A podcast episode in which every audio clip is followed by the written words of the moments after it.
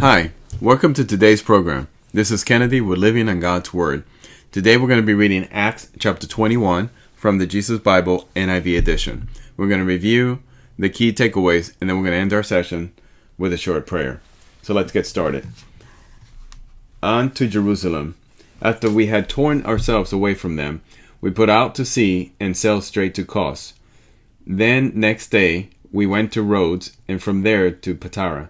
We found the ship crossing over to Phoenicia, went on board and set sail. After sighting Cyprus and passing to the south of it, we sailed on to Syria.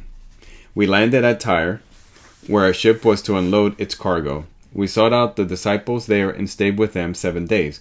Through the Spirit, they urged Paul not to go on to Jerusalem. When it was time to leave, we left and continued on our way. All of them, including wives and children, accompanied us out of the city. And there on the beach we knelt to pray. After saying goodbye to each other, we went aboard the ship, and they returned home. We continued our voyage from Tyre and landed at uh, Ptolemais, where we greeted the brothers and sisters and stayed with them for a day. Leaving the next day, we reached Caesarea and stayed at the house of Philip the evangelist, one of the seven. He had four unmarried daughters who prophesied. After we had been there a number of days, a prophet named Agabus came down from Judea. Coming over to us, he took Paul's belt, tied his own hand and feet with it, and said, The Holy Spirit says, in this way, the Jewish leader in Jerusalem will bind the owner of this belt and will hand him over to the Gentiles. When we heard this, we and the people there pleaded with Paul not to go up to Jerusalem. Then Paul answered, Why are you weeping and breaking my heart? I'm ready not only to be bound, but also to die in Jerusalem for the name of the Lord Jesus. When he would not be dissuaded, we gave up and said, The Lord's will be done. After this, we started on our way up to Jerusalem. Some of the disciples from Caesarea accompanied us and brought us to the home of Mnason, where we were to stay. He was a man from Cyprus and one of the early disciples. Paul's arrival at Jerusalem. When we arrived at Jerusalem, the brothers and sisters received us warmly. The next day, Paul and the rest of us went to see James, and all the elders were present. Paul greeted them and reported in detail what God had done among the Gentiles through his ministry.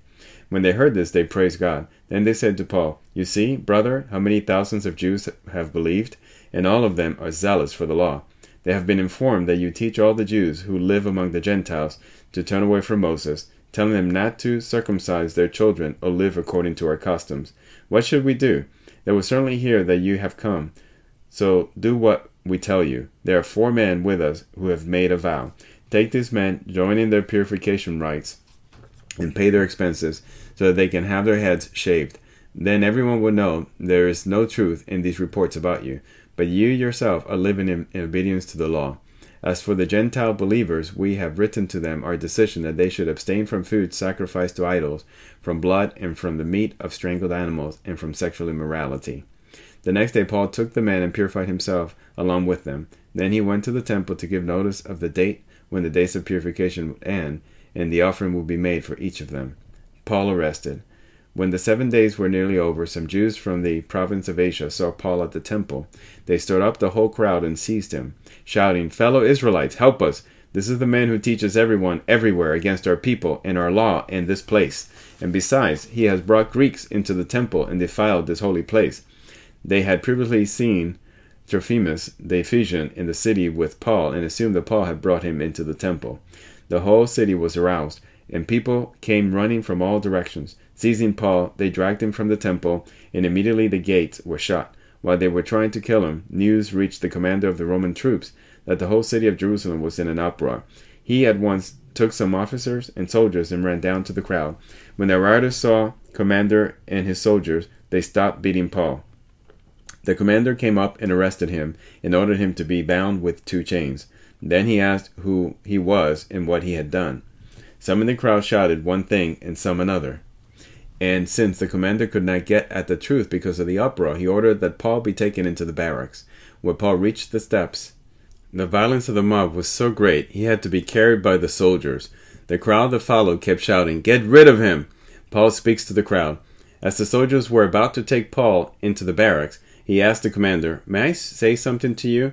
Do you speak Greek? he replied. Aren't you the Egyptian who started a revolt and let 4,000 terrorists out into the wilderness some time ago?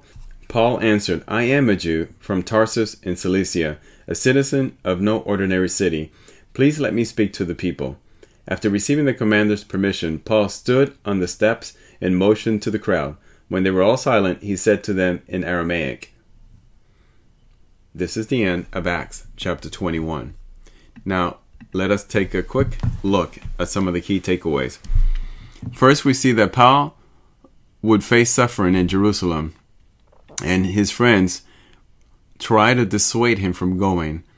However, we see that Paul is led by the Holy Spirit, even if he faces imprisonment, he's willing to go to Jerusalem. Then we see Paul actually being arrested uh, by a mob that forms to kill him when he goes to Jerusalem. Paul surprises the guard captain uh, by speaking in Greek and then announcing to him that he's a Jew from Tarsus, a very important city.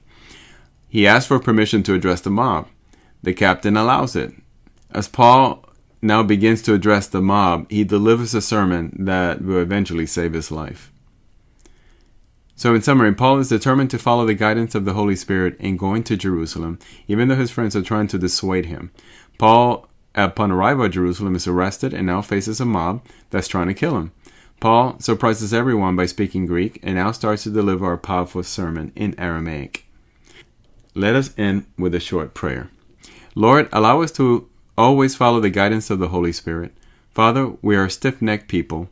Please help us conquer the doubt and allow us to always trust in you 100%.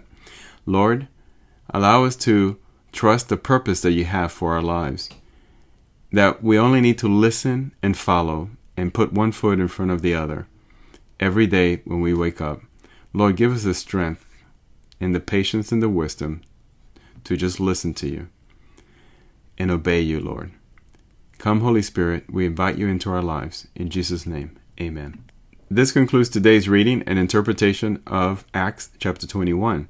We hope that you will join us again tomorrow. God bless you. This is Kennedy, your brother in Christ, always.